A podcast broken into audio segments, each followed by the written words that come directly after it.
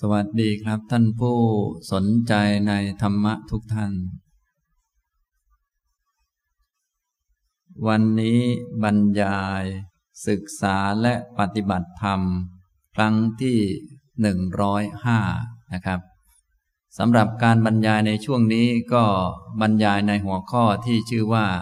เตรียมโสดาบันนะซึ่งในหัวข้อนี้ ผมก็ตั้งประเด็นในการบรรยายไว้สามประเด็น ประเด็นที่หนึ่งคือลักษณะและคุณสมบัติของพระโสดาบัน ประเด็นที่สองคุณประโยชน์และอานิสงค์ของความเป็นโสดาบัน และประเด็นที่สามคือวิธีปฏิบัติเพื่อเป็นพระโสดาบันนะสำหรับประเด็นที่หนึ่งคือลักษณะและคุณสมบัติของพระโสดาบัน อันนั้นได้พูดจบไปแล้ว โดยยกพระสูตรที่พระพุทธองค์ตรัสไว้มา อ่านให้ฟังแล้วก็ขยายความไปหลายพระสูตรด้วยกัน ท่านทั้งหลายคงได้พอรู้จัก พระโสดาบันบ้างนะท่านเป็นผู้ที่มีคุณสมบัติ มีคุณธรรมที่มั่นคง พร้อมจะเดินไปข้างหน้าพาชีวิตก้าวไปข้างหน้า เต็มไปด้วยความสุขที่ไม่มีทุกข์ นะเดินไปข้างหน้าเรื่อยไปนะจนกระทั่งถึงนิพพาน จนกระทั่งมีกุศลที่บริบูรณ์เต็มต่อไป อันนั้นคือพระโสดาบันนะเนื่องจากพระโสดาบันนั้นท่านเป็นผู้ที่ละกิเลสแล้วก็มีคุณธรรมหลาย ๆ ประการอย่างที่ยกมา จึงเป็นบุคคลที่มีความมั่นคง สามารถไว้วางใจได้ ว่าจะไม่ทำอะไรให้เกิดอันตรายแก่ผู้อื่น แก่สังคม หรือแก่ตัวเองอย่างนี้นะ เราทั้งหลายก็คงได้ฟังไปแล้วในเรื่อง ลักษณะและคุณสมบัติของพระโสดาบันนะครับ ในคราวที่แล้วผมก็พูดมาถึงประเด็นที่สองก็คือ คุณประโยชน์และอานิสงค์ของความเป็นโสดาบัน คุณประโยชน์และอานิสงค์ของความเป็นพระโสดาบันนั้นมีมากนะซึ่งผมก็จะยกมาจากพระสูตรที่พระพุทธองค์ตรัสไว้บางส่วนจะไม่ยกมาทั้งหมดนะท่านทั้งหลายก็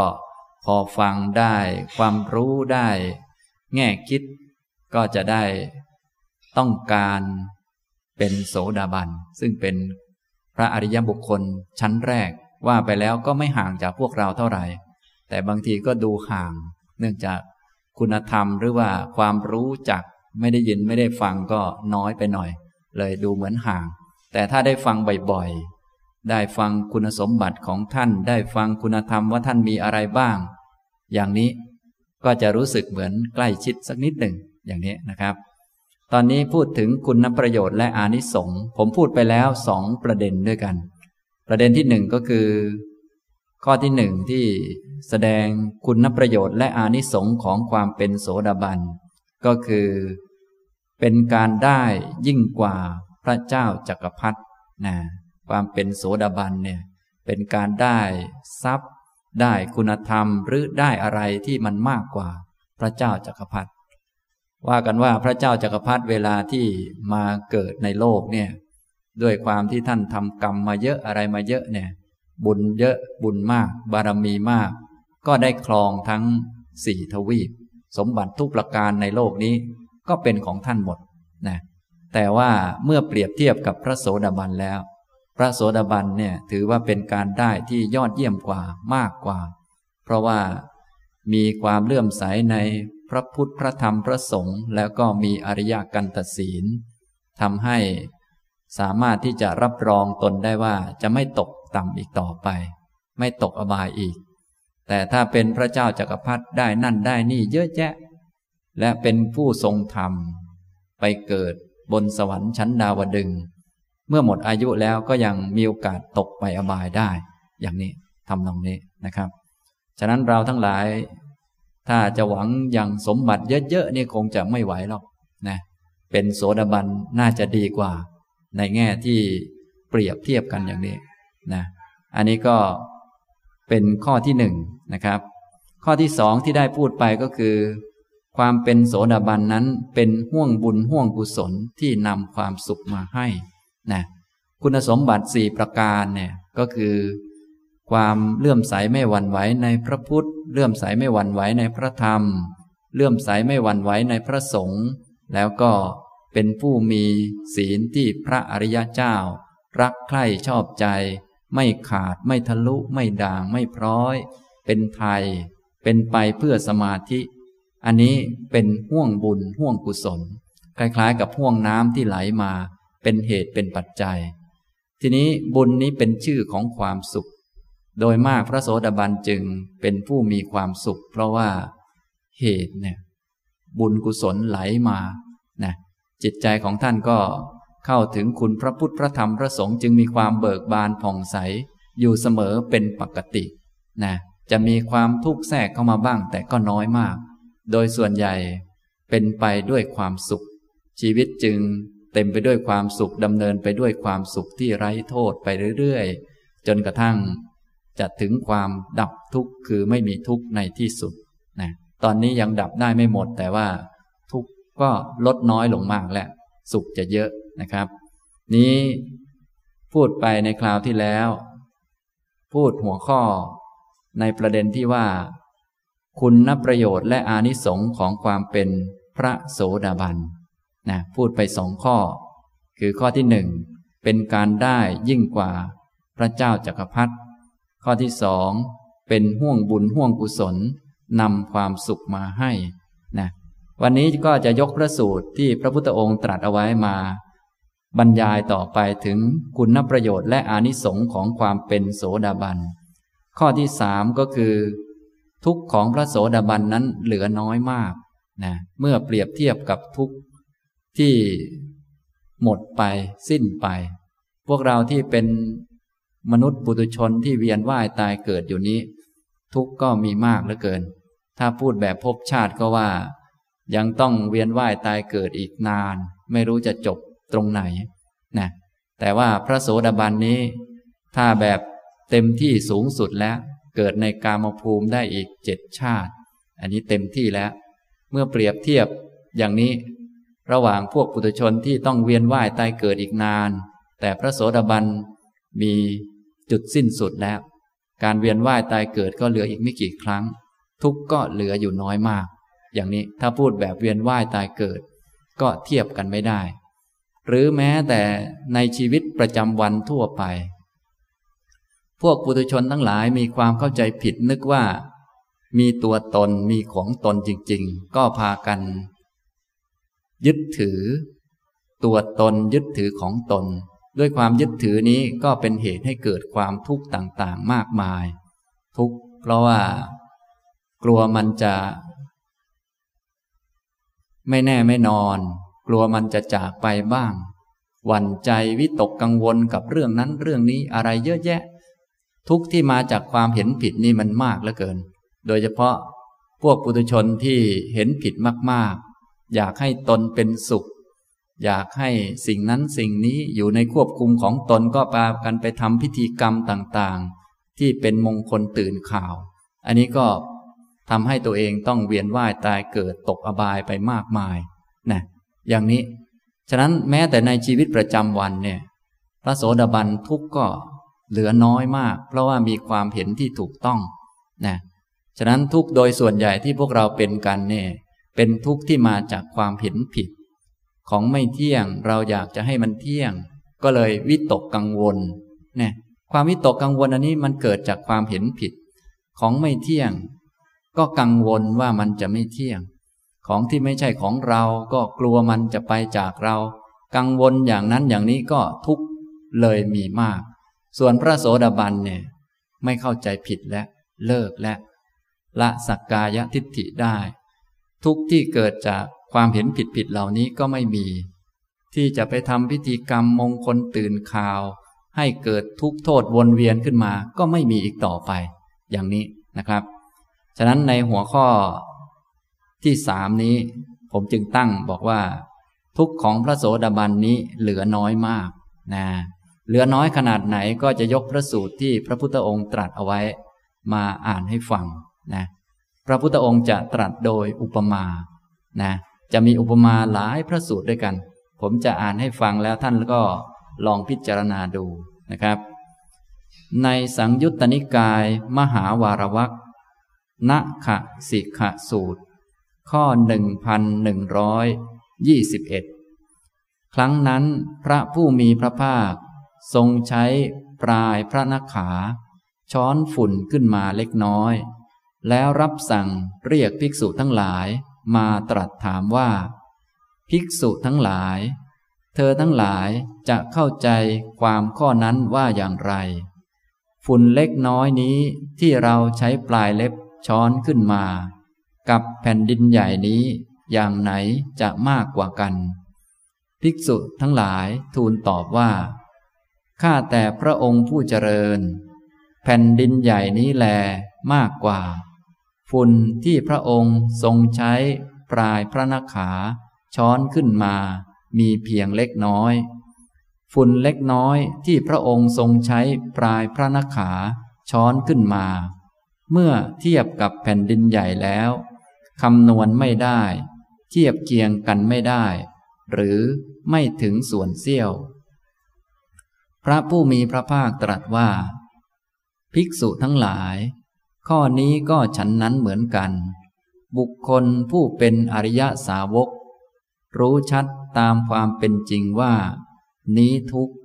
นี้ทุกขะสมุทัยนี้ทุกขะนิโรธะ นี้ทุกขะนิโรธ คามินีปฏิปทา ทุกที่หมดสิ้นไปของบุคคลผู้เป็นอริยสาวกนั้น ผู้สมบูรณ์ด้วยทิฏฐิ ผู้รู้ยิ่งมีมากกว่า ที่เหลืออยู่มีประมาณน้อย เมื่อเทียบกับกองทุกข์ซึ่งมีอยู่ก่อนที่หมดสิ้นไปคำนวณไม่ได้ เทียบเคียงกันไม่ได้ หรือไม่ถึงส่วนเสี้ยว อย่างมาก มีได้เพียงเจ็ดชาติ ภิกษุทั้งหลาย เพราะเหตุนั้น เธอทั้งหลายพึงทำความเพียรเพื่อรู้ชัด ตามความเป็นจริงอย่างนี้ว่า นี้ทุกนี้ทุกขะสมุทัย นี้ทุกขะนิโรธะ นี้ทุกขะนิโรธะ คามินีปฏิปทานะขะสิกขะสูตรที่หนึ่งจบนะ ระสูตรที่หนึ่งนี้ก็กล่าวถึง ทุกข์ของพระโสดาบันที่หมดสิ้นไป หมดไปไม่มีอีกไม่เกิดอีกนั้น มีจำนวนมาก เหมือนกับแผ่นดินใหญ่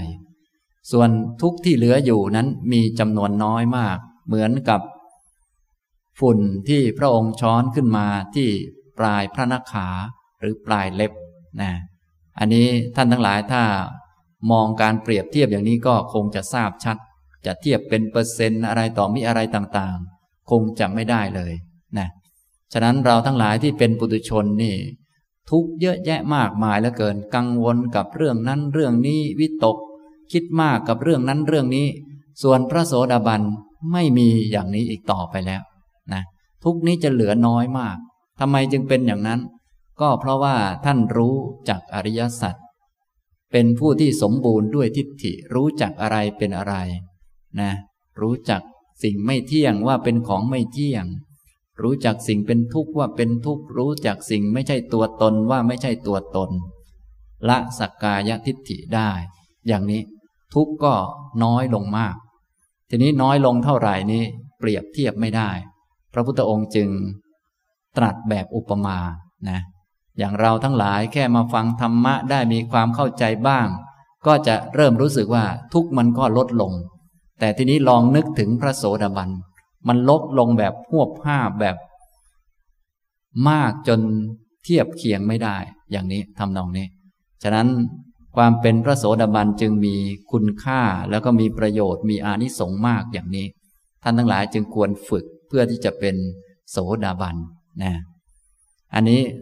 นักขสิกขสูตรนะครับ ต่อไปอีกพระสูตรหนึ่งโปกคารณีสูตร ข้อหนึ่งพันหนึ่งร้อยยี่สิบสองพระผู้มีพระภาคตรัสว่า ภิกษุทั้งหลาย เปรียบเหมือนสะโบกครณี ยาวห้าสิบโยชน์กว้างห้าสิบโยชน์สูงห้าสิบโยชน์เต็มด้วยน้ำเสมอฝั่ง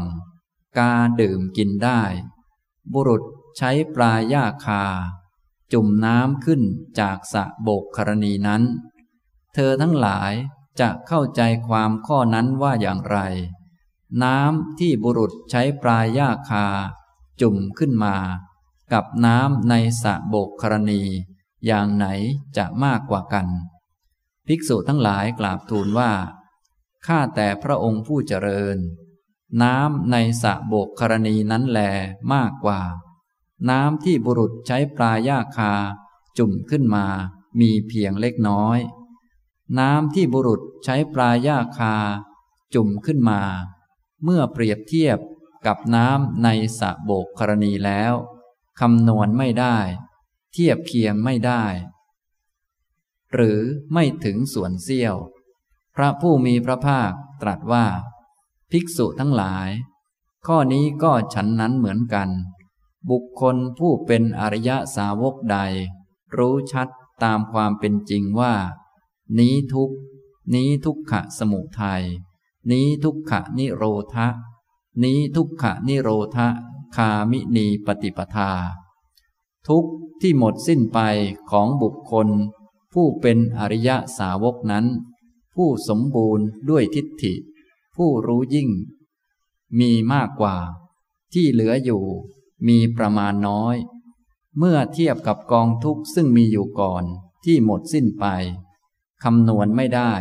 เทียบเคียงกันไม่ได้ หรือไม่ถึงส่วนเสี้ยว อย่างมากมีได้เพียงเจ็ดชาติ ภิกษุทั้งหลาย เพราะเหตุนั้น เธอทั้งหลาย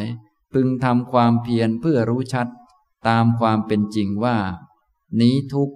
นี้ทุกขะสมุทัยนี้ทุกขะนิโรธะ นี้ทุกขะนิโรธะ คามินีปฏิปทา กคารณยสูตรที่สองจบนะนี่ก็เป็นเรื่องเกี่ยวกับสะโบกครณีสะสี่เหลี่ยมที่คนขุดขึ้นขนาดใหญ่นะยาวห้าสิบโยชน์กว้างห้าสิบโยชน์สูงห้าสิบโยชน์เต็มด้วยน้ำนะโยชน์หนึ่งโยชน์หนึ่งก็สิบหกกิโลเมตร อันนี้สะใหญ่มาก ทีนี้ก็มีบุรุษคนหนึ่งเอา ปลายยาคาจุ่มน้ำขึ้นมานะน้ำที่เต็มสะโบกกรณีนั้นก็เหมือนทุกที่หมดสิ้นไปของผู้เป็นโสดาบัน ส่วนน้ำที่ติดปลายยาคานี้ เหมือนกับทุกที่เหลืออยู่นะท่านทั้งหลายก็ลองเปรียบเทียบดู จะได้เห็นคุณค่าของความเป็นโสดาบัน ฉะนั้นอย่างที่ผมได้กล่าว บางท่านยังไม่ได้เป็นโสดาบันหรอกเป็นปุถุชนนี่แหละ แต่พอมีธรรมะบ้าง เป็นคนมีศีล รู้จักนึกขุน นึกถึงคุณพระพุทธพระธรรมพระสงฆ์งดเว้นจากพิธีกรรมมงคลตื่นข่าวต่าง ๆ เนี่ย ความสุขก็มากแล้ว ความทุกข์ก็ลดลง อย่างนี้ ทีนี้ถ้านึกถึงพระโสดาบันถ้านึกไม่ออกก็แบบอุปมาที่พระองค์ตรัสไว้ ก็จะเห็นชัดนะว่าทุกที่หมดสิ้นไปนี้เปรียบเทียบไม่ได้เลย อย่างนี้นะครับ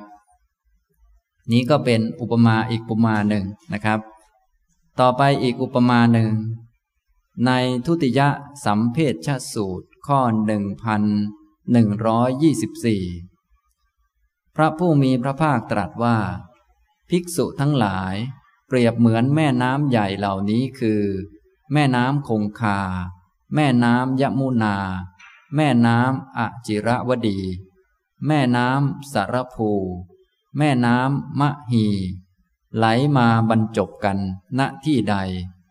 น้ำในที่นั้นพึงหมดสิ้นไป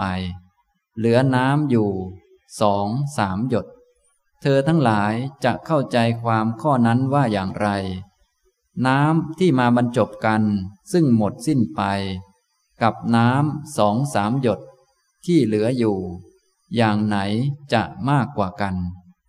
ภิกษุทั้งหลายกราบทูลว่าข้าแต่พระองค์ผู้เจริญ น้ำที่มาบรรจบกัน ซึ่งหมดสิ้นไปนี้แลมากกว่า น้ำสองสามหยดที่เหลืออยู่ มีเพียงเล็กน้อย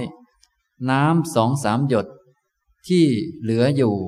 เมื่อเทียบกับน้ำที่ไหลมาบรรจบกัน ซึ่งหมดสิ้นไปคำนวณไม่ได้ เทียบเคียงกันไม่ได้ หรือไม่ถึงส่วนเสี้ยว พระผู้มีพระภาคตรัสว่า ภิกษุทั้งหลาย อุปมานี้ฉันใด อุปไมยก็ฉันนั้นเหมือนกัน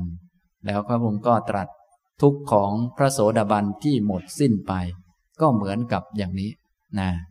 นี้กล่าวถึงแม่น้ำห้าสาย คือ แม่น้ำคงคา แม่น้ำยมุนา แม่น้ำอจิรวดี แม่น้ำสารภู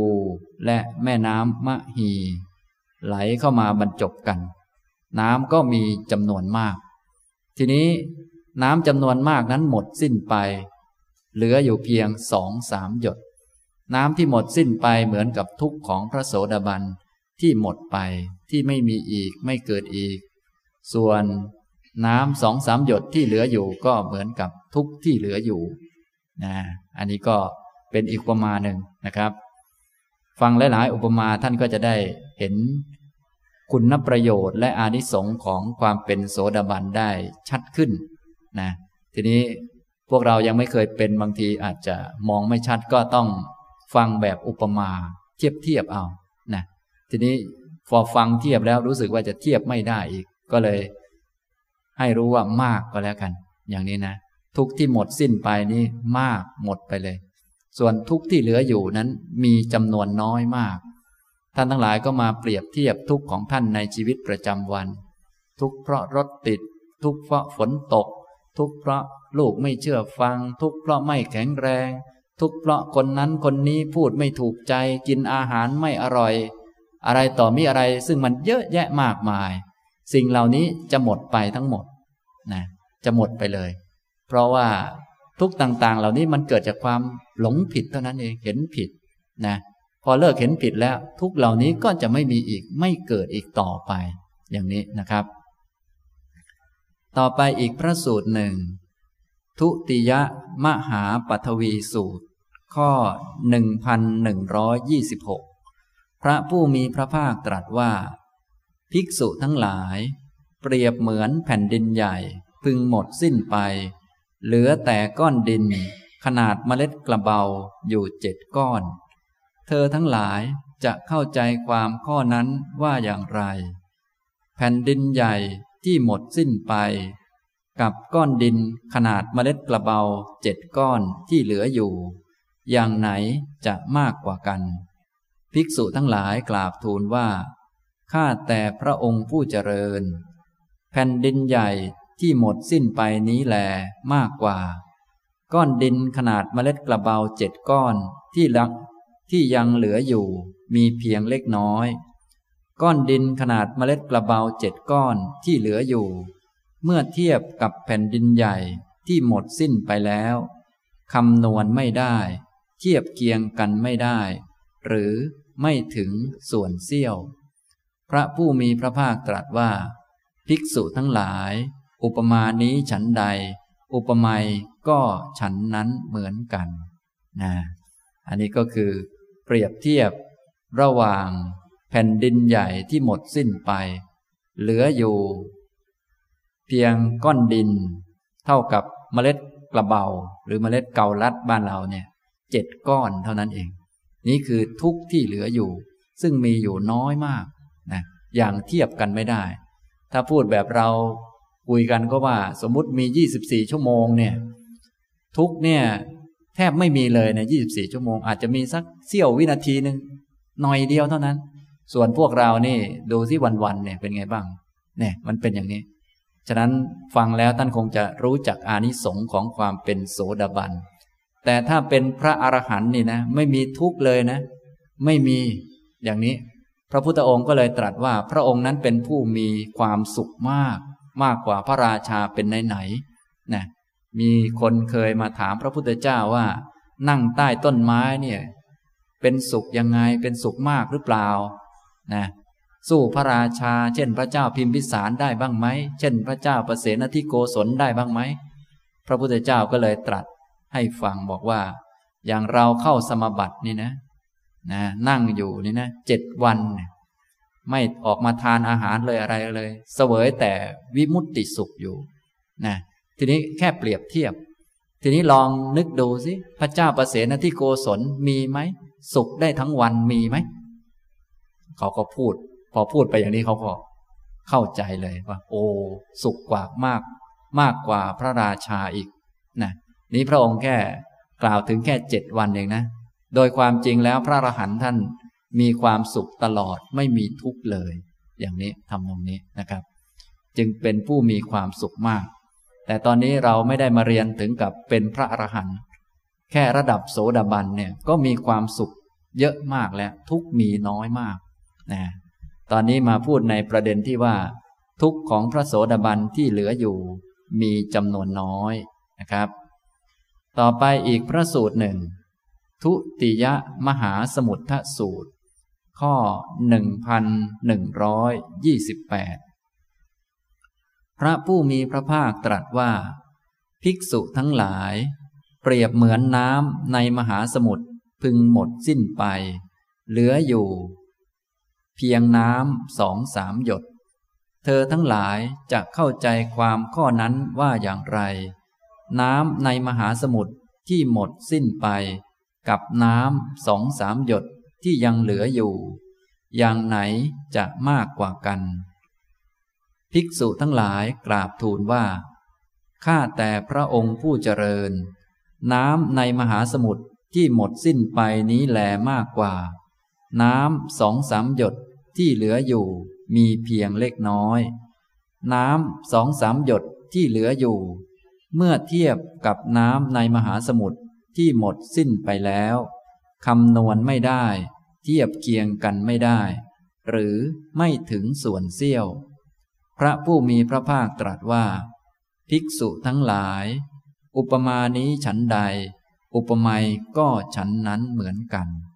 นี่ทุกของพระโสดาบันก็หมดสิ้นไป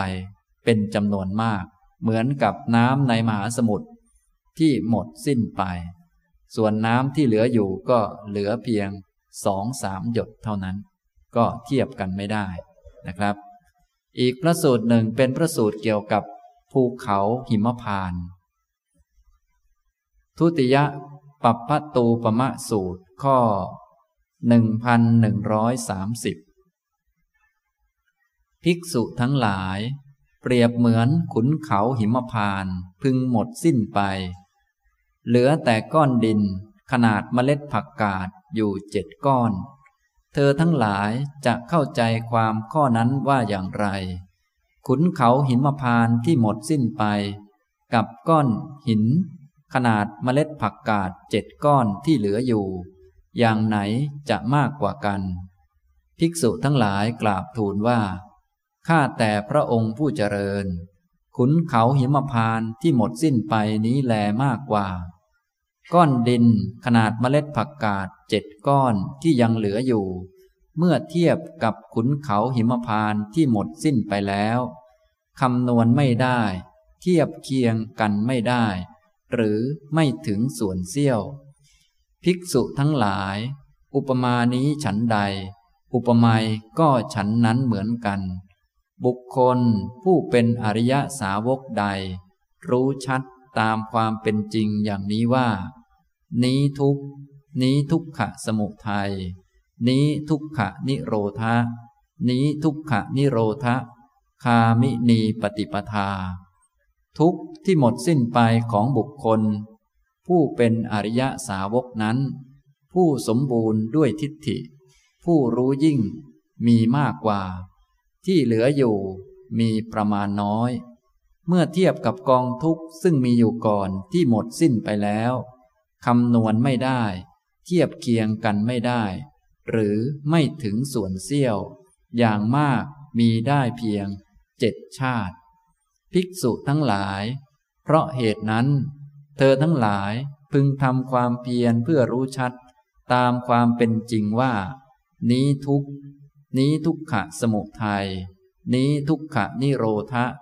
นี้ทุกขะนิโรธะคามินีปฏิปทา ทุติยะ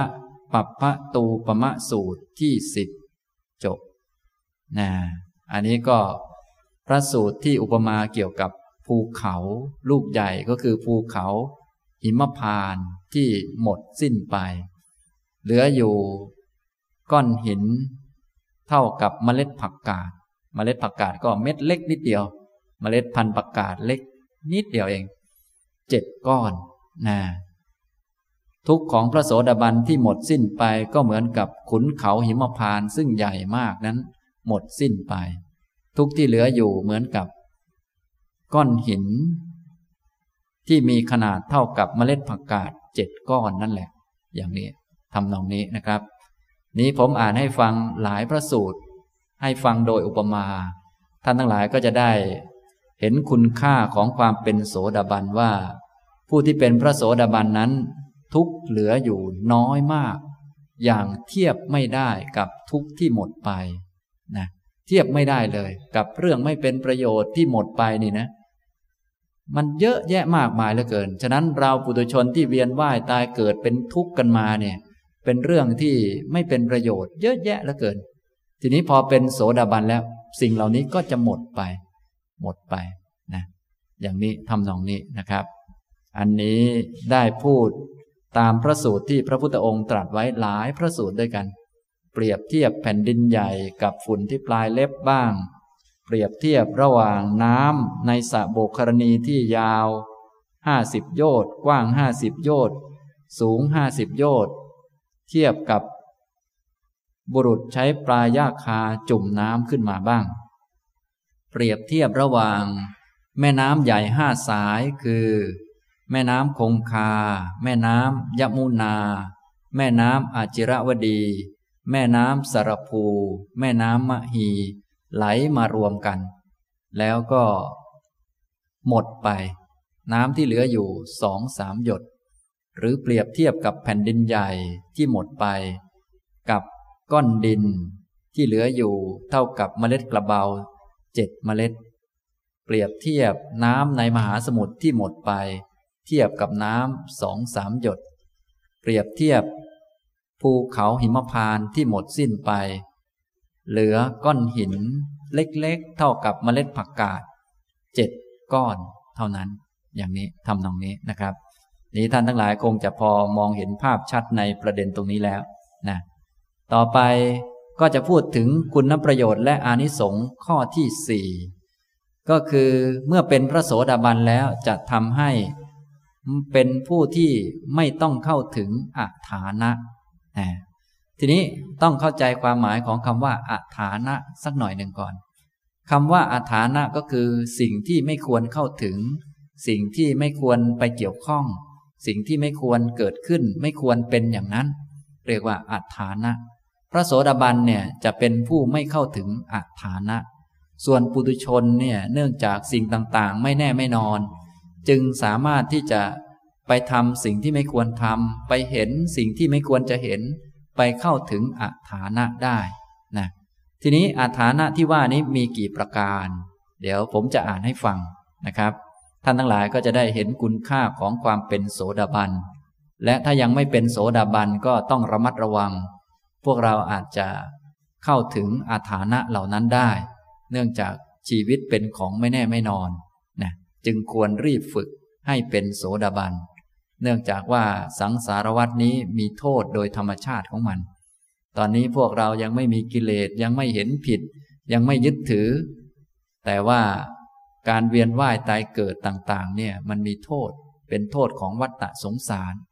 ทำให้ มีกิเลสเกิดขึ้น ยึดโน่นยึดนี่ทำผิดร้ายแรงต่างๆได้ทำให้เข้าถึงอัฐานะได้นะผู้ที่ไม่เข้าถึงอาถานะก็คือพระโสดาบัน อย่างนี้นะครับ ในพระหุทาตุกะสูตร พระพุทธองค์ตรัสไว้ในข้อ 127นะพระพุทธองค์ตรัสว่า เป็นไปไม่ได้ ที่บุคคลพูดถึงพร้อมด้วยทิฏฐิ พึงยึดถือสังขารไรๆ โดยสภาวะเป็นของเที่ยง แต่เป็นไปได้ที่ปุตุชน พึงยึดถือสังขารไรๆ โดยความเป็นสภาวะเที่ยง เป็นไปไม่ได้ที่บุคคลพูดถึงพร้อมด้วยทิฏฐิ พึงยึดถือสังขารไรๆ โดยความเป็นสุข แต่เป็นไปได้ ที่ปุตุชนพึงยึดถือสังขารไรๆโดยความเป็นสุข เป็นไปไม่ได้ที่บุคคลพูดถึงพร้อมด้วยทิฏฐิ พึงยึดถือทำไร ๆ โดยความเป็นอัตตา แต่เป็นไปได้ที่ปุตุชนพึงยึดถือทำไร ๆ โดยความเป็นอัตตา เป็นไปไม่ได้ที่บุคคลพูดถึงพร้อมด้วยทิฏฐิ พึงฆ่ามารดา แต่เป็นไปได้ที่ปุตุชนพึงฆ่ามารดา เป็นไปไม่ได้ที่บุคคลพูดถึงพร้อมด้วยทิฏฐิ พึงฆ่าบิดา แต่เป็นไปได้ที่ปุตุชนพึงฆ่าบิดา เป็นไปไม่ได้ที่บุคคลพูดถึงพร้อมด้วยทิฏฐิ พึงฆ่าพระอรหันต์แต่เป็นไปได้ที่ปุตุชนพึงฆ่าพระอรหันต์ เป็นไปไม่ได้ที่บุคคลพูดถึงพร้อมด้วยทิฏฐิ พึงมีจิตคิดประทุษร้ายทำร้ายตถาคตให้ห่อเลือด แต่เป็นไปได้ที่ปุตุชน พึงมีจิตประทุษร้ายทำร้ายตถาคตให้ห่อเลือด เป็นไปไม่ได้ที่บุคคลพูดถึงพร้อมด้วยทิฏฐิ พึงทำลายสงแต่เป็นไปได้ที่ปุตุชนพึงทำลายสงฆ์ เป็นไปไม่ได้ที่บุคคลพูดถึงพร้อมด้วยทิฏฐิ พึงนับถือศาสดาอื่น แต่เป็นไปได้ที่ปุตุชนพึงนับถือศาสดาอื่นนะอันนี้ก็ เป็นคุณนประโยชน์และอานิสงค์ของความเป็นโสดาบัน ในแง่ที่ว่า ท่านไม่เข้าถึงอัฐานะ ไม่เข้าถึงสิ่งที่ไม่ควรไปถึงนะ ซึ่งก็จะเกี่ยวกับเรื่อง สัจธรรม หรือว่าเกี่ยวกับกฎเกณฑ์ของธรรมนิยามต่างๆ พระโสดาบันนี้เป็นไปไม่ได้แล้วที่ท่านจะเห็นผิดในกฎของธรรมะ ส่วนปุตุชนเนี่ยเป็นไปได้ ที่จะเห็นผิดที่จะยึดถือนะอย่างพวกเรานี่ตอนฟังธรรมก็ไม่ยึดถือหรอก เพราะเข้าใจแล้วว่าสังขารทั้งหลายทั้งปวง มันไม่เที่ยงไม่แน่ไม่นอน แต่พอมีกิเลสเกิดขึ้น มีนิวรณ์บังตาอาวิชชาเกิดขึ้นก็ไปยึดไปถือได้ ส่วนพระโสดาบันเนี่ยยังไงก็ไม่เห็นผิดอีกต่อไป ไม่ยึดถืออีกต่อไปนะในสามข้อต้นท่านจึงได้กล่าวถึงกฎของธรรมะขึ้นมานะพระโสดาบันนี้จะไม่มีทางที่เห็นผิดไปจาก กฎเกณฑ์ของธรรมะ หรือหลักเกณฑ์หลักการใหญ่ของธรรมะนะกล่าวสามข้อก็คือ เป็นไปไม่ได้ที่บุคคลพูดถึงพร้อมด้วยทิฏฐิ พึงยึดถือสังขารใดๆ โดยความเป็นสภาวะเที่ยง แต่เป็นไปได้ที่ปุตุชน พึงยึดถือสังขารใดๆ โดยความเป็นสภาวะเที่ยงนะเนี่ยพระโสดาบันเนี่ยจะไม่มีวันยึดถืออีกต่อไปแล้ว ส่วนปุถุชนเนี่ยสามารถเข้าไปยึดได้ ทั้งๆทที่ของไม่เที่ยงมันก็ไม่เที่ยงอยู่อย่างนั้นนะ ไม่ควรจะไปยึดถือเลยว่ามันเที่ยง แต่ปุถุชนเป็นไงครับ เข้าถึงอาถานะอยู่เรื่อย ความจริงมันไม่เปลี่ยนนะ แต่ทีนี้พวกปุถุชนนี่มันเป็นอย่างนั้น ของไม่เที่ยงก็ไปยึดอยู่เรื่อย ว่ามันจะเที่ยง พอได้ฟังธรรมก็เอาไม่เที่ยงไม่เที่ยง พอวันดีก็ดีก็เอาแล้ว เที่ยงแน่นอนมั่นคงอีกแล้ว ก็กลับไปกลับมา ทั้งๆทที่ สังขารเนี่ย ถึงแม้เราจะไปยึดว่ามันเที่ยง มันจะเที่ยงให้เราไหม มันก็ไม่เที่ยงอยู่ดีนะทีนี้ถ้าเป็นพระโสดาบันแล้ว จะไม่มีวันยึดอีกต่อไปแล้ว ของไม่เที่ยงก็จะเห็นว่าไม่เที่ยงอย่างนั้นเสมอไป เพราะท่านเป็นผู้ที่สมบูรณ์ด้วยทิฏฐิมีตาดีแล้วนะฉะนั้นการไปมองเห็นไปยึดถือของไม่เที่ยงว่าเที่ยงเนี่ยเป็นอัฐานะนะ เป็นสิ่งที่ไม่ควรจะไปทำอย่างนั้นเลย เพราะความจริงมัน มันไม่อาจจะเปลี่ยน แต่พวกเรานี่เพี้ยนไปเรื่อย อย่างนี้ทำนองนี้นะครับ ต่อไปข้อที่สองเป็นไปไม่ได้ที่บุคคลพูดถึงพร้อมด้วยทิฏฐิ พึงยึดถือสังขารไรๆโดยความเป็นสุข แต่เป็นไปได้ที่ปุตุชน พึงยึดถือสังขารไรๆโดยความเป็นสุขนะ นี่ก็เป็นข้อที่สอง พวกปุถุชนนี่ รู้สึกจะยึดสังขารนั่นนี่ว่าเป็นความสุขทำให้เกิดความสุขมั่นคงอะไรต่อมีอะไรเยอะแยะ อันนี้ก็เป็นการไปเข้าถึงอัฐานะไม่ควรจะเข้าถึงเลย เพราะถึงแม้จะยึดว่ามันคงทนให้ความสุขแก่เราได้จริง มันจะให้ความสุขได้จริงไหม ก็ให้ไม่ได้ เพราะมันเป็นทุกข์นั่นเอง ระโสดาบันก็จะไม่มีทางที่จะไปยึดถือสิ่งนั้นแล้วนะครับ ข้อที่สามเป็นไปไม่ได้ที่บุคคลพูดถึงพร้อมด้วยทิฏฐิ พึงยึดถือธรรมะไรๆโดยความเป็นอัตตา แต่เป็นไปได้ที่ปุถุชนพึงยึดถือธรรมะไรๆโดยความเป็นอัตตานะเป็นตัวตนเป็นของตน ปุถุชนเป็นไปได้ ไปยึดถือ โดยเฉพาะรูปนามขันห้ายึดรูปว่าเป็นตน ยึดเวทนาว่าเป็นตน ยึดสัญญาว่าเป็นตน ยึดสังขารว่าเป็นตน ยึดวิญญาณว่าเป็นตน เนี่ยปุถุชนก็พากันไปยึดถืออย่างนี้ ส่วนพระโสดาบันเนี่ยท่านไม่เข้าถึงฐานะเหล่านี้แหละเพราะว่าถึงจะไปยึดว่าเป็นตนมันก็ไม่เป็นหรอกมันก็เป็นของมันเป็นรูป รูปก็เป็นรูป เวทนา ก็เป็นเวทนา สัญญา ก็เป็นสัญญา สังขาร ก็เป็นสังขาร วิญญาณ ก็เป็นวิญญาณ มันก็เป็นของมันอย่างนั้นแหละ นี่ท่านก็ไม่เข้าถึงอาฐานะ นะ ฉะนั้นพวกปุถุชนที่ไม่ได้สดับเนี่ย เขาพากันไปยึดถือมากมายในสิ่งที่ไม่ควรจะยึดถือ ไม่ควรจะเห็นอย่างนั้น ภาษาพระท่านเรียกว่าเป็นอาฐานะ ไม่ควรจะเข้าไปเกี่ยวข้อง ไม่ควรจะเข้าไปจับ ก็ของไม่เที่ยงมันก็เป็นของไม่เที่ยงอยู่ เราไปจับให้มันเป็นอย่างอื่น มันก็เป็นไปไม่ได้ อย่างนี้นะครับ นี้พระโสดาบันจะไม่เห็นผิด ไม่ยึดถือในข้อผิดผิดของหลักการใหญ่ของธรรมะอีกต่อไปนะในต่อไปพระพุทธองค์ก็กล่าวถึงอาถานะอีกห้าประการที่พระโสดาบัน ไม่เป็นอย่างนั้น เป็นไปไม่ได้ที่ท่านจะทำอย่างนั้น ก็คืออนันตริยกรรมห้าประการนะเป็นไปไม่ได้ที่บุคคลพูดถึงพร้อมด้วยทิฏฐิ พึงฆ่ามารดา พึงฆ่าบิดา พึงฆ่าพระอรหันต์พึงมีจิตคิดประทุษร้ายทำร้ายตถาคตให้ห่อเลือด พึงทำลายสงให้แตกกัน แต่เป็นไปได้ที่ปุตุชนพึงฆ่ามารดา ปุตุชนพึงฆ่า บิดา พึงฆ่าพระอรหันต์พึงมีจิตคิดประทุษร้ายทำร้ายตถาคต ให้ห่อเลือด เป็นไปได้ที่ปุถุชนพึงทำลายสงนะตอนนี้ยังไม่ทำร้าย ยังไม่ทำอนันตริยกรรม แต่ว่าปุถุชนเนี่ยเป็นไปได้ที่จะทำนะ ฉะนั้นถ้าเรายังเป็นปุถุชนอยู่นี่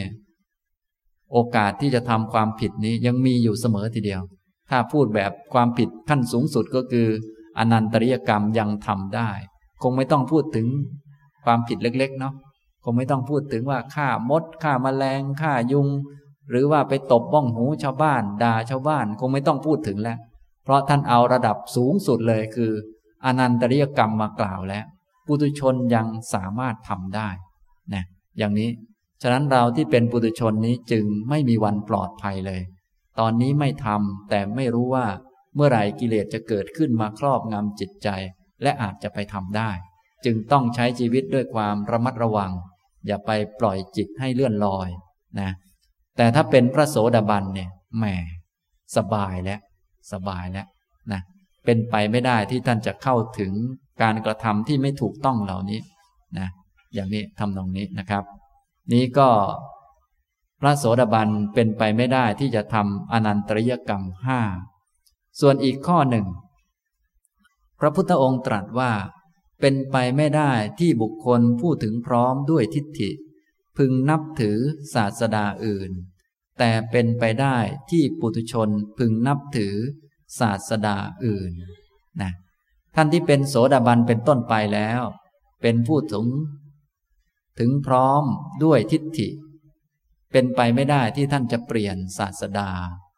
จะเปลี่ยนพระพุทธเจ้า อย่างได้เป็นโสดาบันในศาสนาของพระพุทธเจ้าโคดมและ ก็จะไม่เปลี่ยนศาสดานะถ้ามีโอกาสไปเจอพระศรีอานท่านก็จะรายงานตัวว่า นี้ท่านเป็นลูกศิษย์ของพระพุทธเจ้าโคดม อย่างนี้ทำนองนี้เป็นไปไม่ได้ ที่จะเปลี่ยนศาสดาเปลี่ยนครู ส่วน พวกปุถุชนนี้ก็จะเปลี่ยนไปเรื่อย อย่างชาตินี้หลาย ๆ ท่านคงเปลี่ยนมาหลายอาจารย์แล้วนะอันนี้อาจารย์นี่ยังไม่ใช่ศาสดา อาจารย์ก็เป็นผู้แนะนำให้เข้าหาพระพุทธเจ้า แต่ถ้ายังเป็นปุถุชนอยู่ เดี๋ยวสักหน่อยก็เปลี่ยนพระพุทธเจ้านะ ไปเจอพระศรีอานก็จะต้องไปรายงานตัวว่าขอเป็นสาวกของท่านอีกแล้ว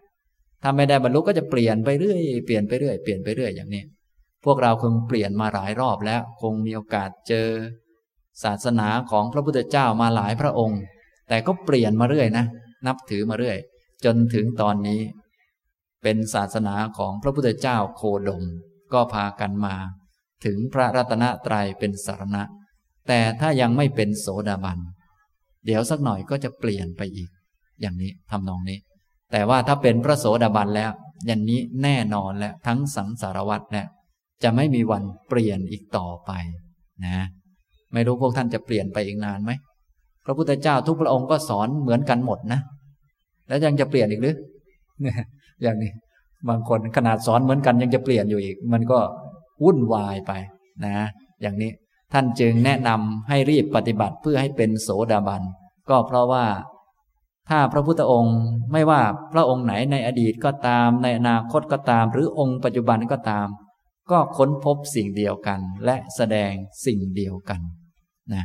อย่างนี้ทำนองนี้ ฉะนั้นพอเป็นพระโสดาบันแล้วจึงเป็นอันมีศาสดาองค์นั้นองค์เดียวตลอดไปแล้ว อย่างนี้นะครับ นี้ผมจึงได้กล่าวคุณประโยชน์และอานิสงส์ของ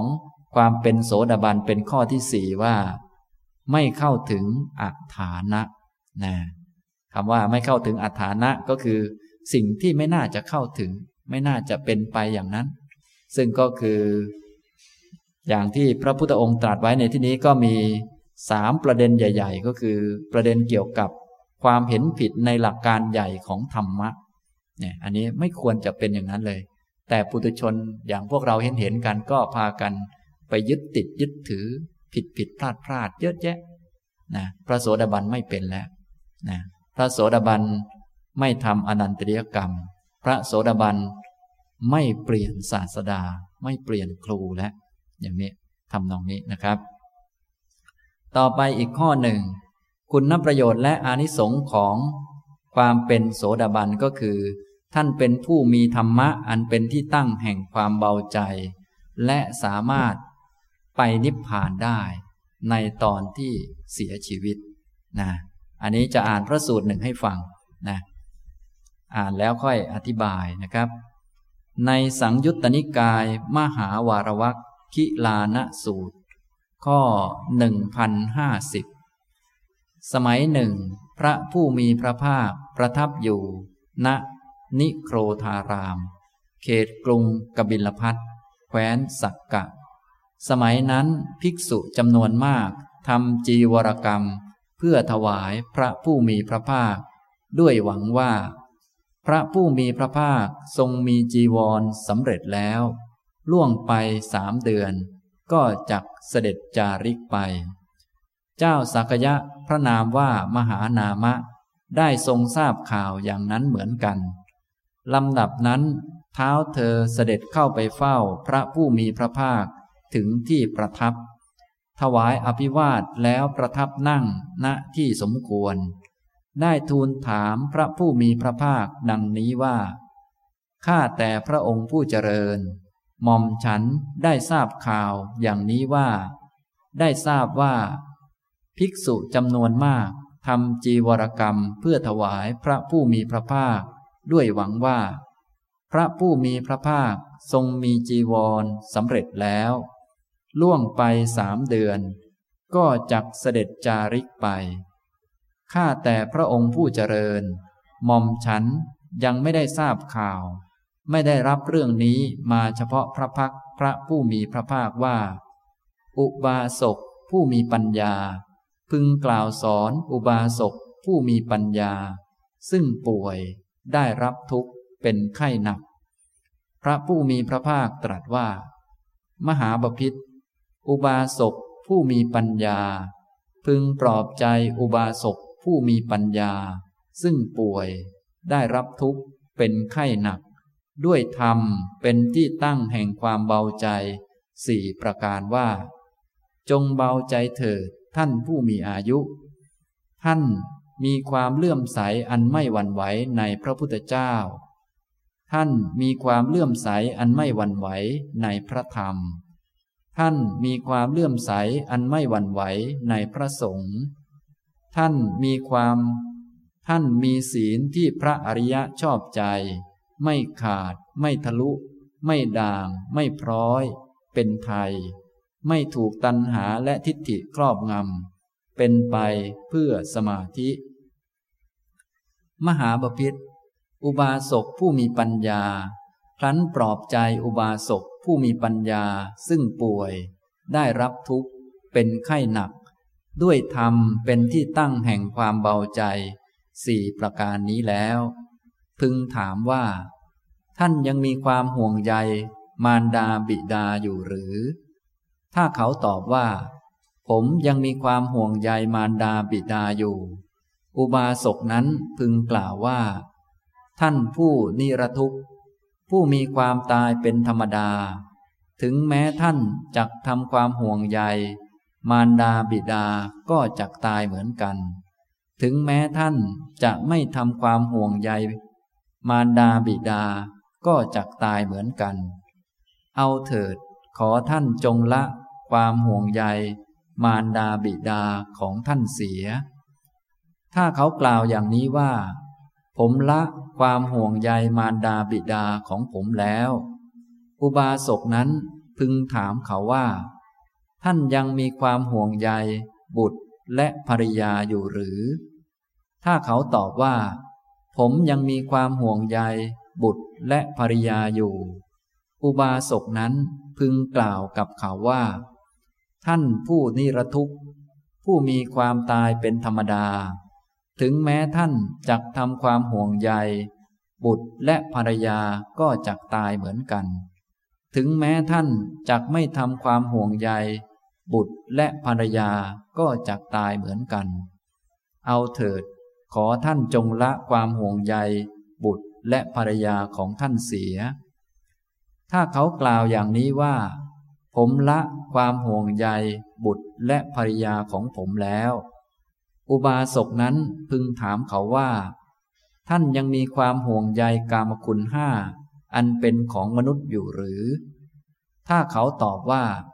ผมยังมีความห่วงใยกามคุณห้าอันเป็นของมนุษย์อยู่ อุบาสกนั้นพึงกล่าวว่า ท่านกามอันเป็นทิพย์ยังดีกว่า และประณีตกว่า กามอันเป็นของมนุษย์ เอาเถิด ขอท่านจงพรากจิตออกจากกาม อันเป็นของมนุษย์แล้ว น้อมจิตไปในหมู่เทพ ชั้นจาตุมหาราชเถิด ถ้าเขากล่าวอย่างนี้ว่า ผมพรากจิตออกจากกามอันเป็นของมนุษย์แล้ว ผมน้อมจิตไปในหมู่เทพ ชั้นจาตุมหาราชแล้ว อุบาสกนั้นพึงกล่าวว่า ท่าน หมู่เทพชั้นดาวดึงยังดีกว่า และประนีตกว่า หมู่เทพชั้นจาตุมหาราช เอาเถิด ขอท่านจงพรากจิตออกจากหมู่เทพชั้นจาตุมหาราชแล้ว น้อมจิตไปในหมู่เทพชั้นดาวดึงเถิด ถ้าเขากล่าวอย่างนี้ว่า ผมพรากจิตออกจากหมู่เทพชั้นจาตุมหาราชแล้ว ผมน้อมจิตไปในหมู่เทพชั้นดาวดึงแล้ว อุบาสกนั้นพึงกล่าวว่า หมู่เทพชั้นยามายังดีกว่า และประนีตกว่า หมู่เทพ ชั้นดาวดึง ต่อไปเรื่อยๆ ถึงหมู่เทพชั้นดุสิต หมู่เทพชั้นนิมมานรดี หมู่เทพชั้นปรนิมมิตวสวัตตี จนกระทั่งถึง พรหมโลกยังดีกว่า และประนีตกว่า หมู่เทพชั้นปรนิมมิตวสวัตตี เอาเถิด ขอท่านจงพรากจิตออกจากหมู่เทพ ชั้นปรนิมมิตวสวัตตีแล้ว น้อมจิตไปในพรหมโลกเถิด ถ้าเขากล่าวอย่างนี้ว่า ผมพรากจิตออกจากหมู่เทพ ชั้นปรนิมมิตวสวัตตีแล้ว ผมน้อมจิตไปในพรหมโลกแล้ว อุบาสกนั้นพึงกล่าวว่า ท่าน แม้พรหมโลกก็ไม่เที่ยง ไม่ยั่งยืน นับเนื่องด้วยสักกายะ เอาเถิด ขอท่านจงพรากจิตออกจากพรหมโลกแล้ว นำจิตเข้าไปในสักกายะนิโรธเถิด ถ้าเขากล่าวอย่างนี้ว่า ผมพรากจิตออกจากพรหมโลกแล้ว ผมนำจิตเข้าไปในสักกายะนิโรธอยู่แล้ว มหาบพิษอุบาสกผู้มีจิตหลุดพ้นอย่างนี้ กับภิกษุผู้มีจิตหลุดพ้นจากอาสวะ อาตมาภาพไม่กล่าวว่า แตกต่างอะไรกันเลย คือหลุดพ้นด้วยวิมุตต์เหมือนกัน คิลานสูตรที่สี่จบนะพระสูตรนี้ก็กล่าวถึง คุณนประโยชน์และอานิสงค์ของความเป็นโสดาบัน ในแง่ที่ว่า ท่านมีธรรมเป็นเครื่องเบาใจ สบายใจได้นะและนอกจากสบายใจได้แล้วยังสามารถ เลือกไปเกิดชั้นไหน ๆ ก็ได้ ตามชอบใจตามสบายใจ และยังสามารถเลือกที่จะเข้านิพพานก็ได้นะตอนที่ท่านจะตายนะอย่างนี้นะครับ ตามที่ผมอ่านไปไม่ทราบว่าท่านฟังทันหรือเปล่า ก็เป็นเรื่องที่เจ้ามหานามะ ซึ่งท่านก็เป็นพระอริยบุคคลเหมือนกัน มาถามพระพุทธเจ้า ว่าสำหรับอุบาสกที่มีปัญญาเป็นโสดาบัน เวลาจะแนะนำกันหรือว่าปลอบใจกัน กับพระโสดาบันเนี่ยนะจะปลอบใจกันอะไรกันเนี่ยเวลาเจ็บป่วย ได้รับทุกข์เป็นไข้หนักใกล้จะตายเนี่ยควรจะพูดกันอย่างไร ควรจะปลอบใจกันอย่างไรนะฉะนั้นท่านทั้งหลายถ้าเป็นโสดาบันนี่สบายนะถึงแม้ตอนป่วยก็ยังสามารถเข้านิพพานได้ หรือไปสวรรค์ชั้นไหนก็ได้ ตอนจะตายนี่นะ สามารถเลือกได้หมดเลยนะครับ อย่างนี้พระพุทธองค์ก็ตรัสบอกวิธีการที่จะปลอบใจกันสำหรับอุบาสกผู้มีปัญญาก็คือพระโสดาบันนั่นเองนะผู้ที่ได้รับความทุกข์เป็นไข้หนัก อย่างนี้นะก็ให้ปลอบใจกันเบื้องต้นก็คือ ให้ปลอบใจด้วยธรรมะอันเป็นที่ตั้งแห่งความเบาใจ แห่งความสบายใจ ธรรมะอันเป็นที่ตั้งแห่งความเบาใจ แห่งความสบายใจก็คือ ธรรมะสี่ประการที่พูดไปแล้วนั่นเอง อันที่หนึ่งมีความเลื่อมใสอันไม่หวั่นไหวในพระพุทธเจ้าสองมีความเลื่อมใสอันไม่หวั่นไหวในพระธรรมสามมีความเลื่อมใสอันไม่หวั่นไหวในพระสงฆ์ และสี่มีศีลที่พระอริยะชอบใจ เนี่ย อันนี้คือธรรมะอันเป็นที่ตั้งแห่งความเบาใจสบายใจ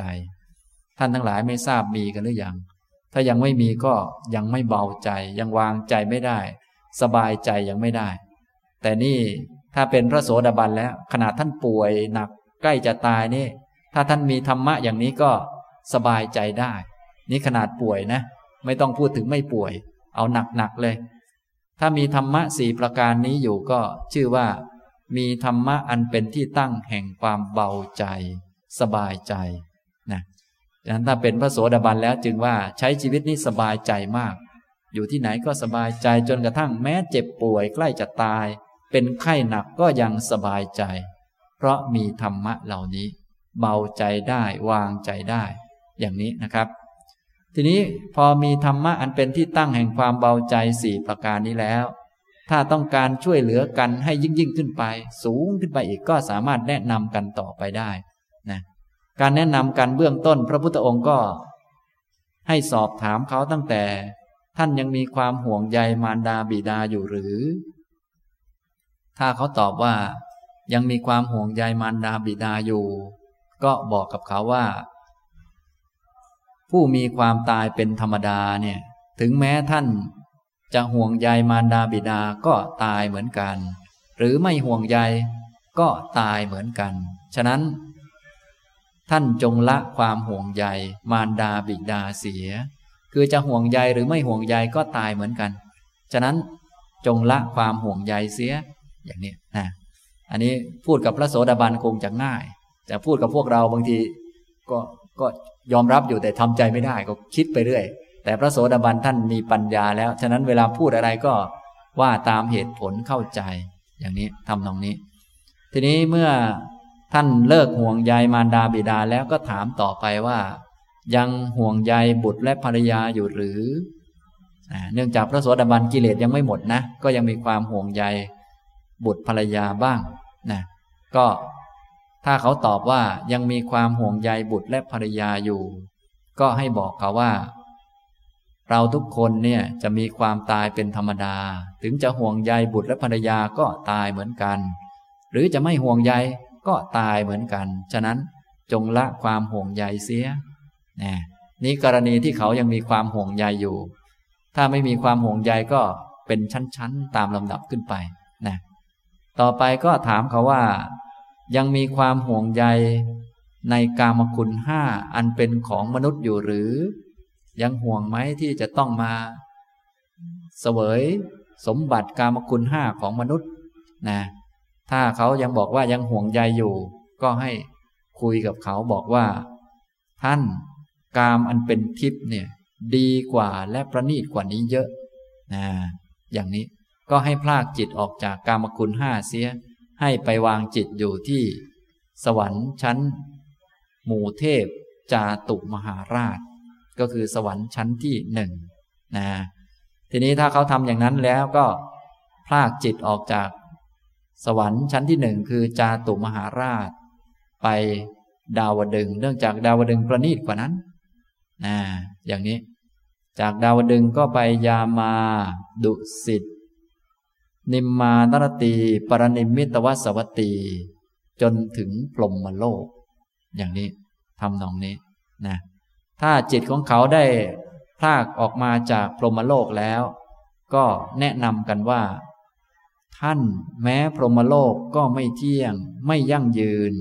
นับเนื่องด้วยสักกายะ เป็นเรื่องของรูปของนาม เอาเถิดขอท่านจงพลากจิตออกจากพรหมโลกแล้วนำจิตเข้าไปในสักกายนิโรธก็คือนิพพานเถิดนะ เนื่องจากพระโสดาบันเนี่ยเคยเห็นนิพพานแล้ว ฉะนั้นท่านก็ทำเป็นหมดแหละ อยู่ที่ว่าท่านจะมีกำลังขนาดไหน อันนี้ก่อนตายก็ยังสามารถน้อมนำจิตเข้าสู่นิพพานได้ พระพุทธองค์จึงตรัสว่า มหาบพิษอุบาสกผู้มีจิตหลุดพ้นอย่างนี้ กับภิกษุผู้มีจิตหลุดพ้นจากอาสวะอาตมาภาพไม่กล่าวว่าแตกต่างอะไรกันเลย คือหลุดพ้นด้วยวิมุตต์เหมือนกันนี่ฉะนั้นเป็นพระโสดาบันเนี่ยมีคุณนประโยชน์และอานิสงส์เป็นอย่างมาก มีธรรมะอันเป็นที่ตั้งแห่งความเบาใจเป็นพื้นฐานทำให้ยังไงก็ไม่ตกอบาย ไม่หล่นไปในอบายเนี่ยเบาใจได้สบายใจได้ นอกจากนั้นยังสามารถที่จะ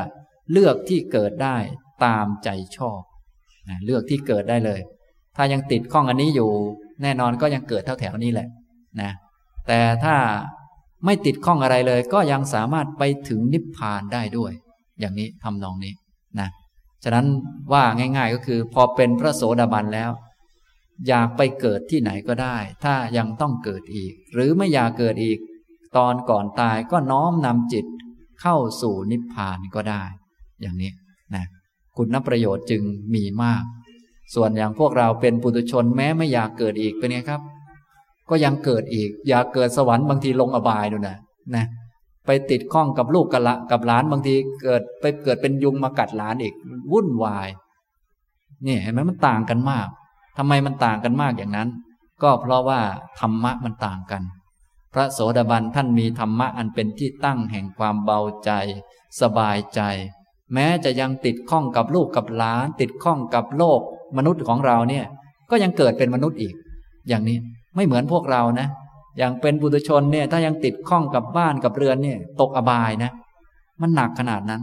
แต่พระโสดาบันถ้าติดข้องในมนุษย์ ก็จะเกิดเป็นมนุษย์ ถ้าไม่ติดข้องก็น้อมนำจิตไปสวรรค์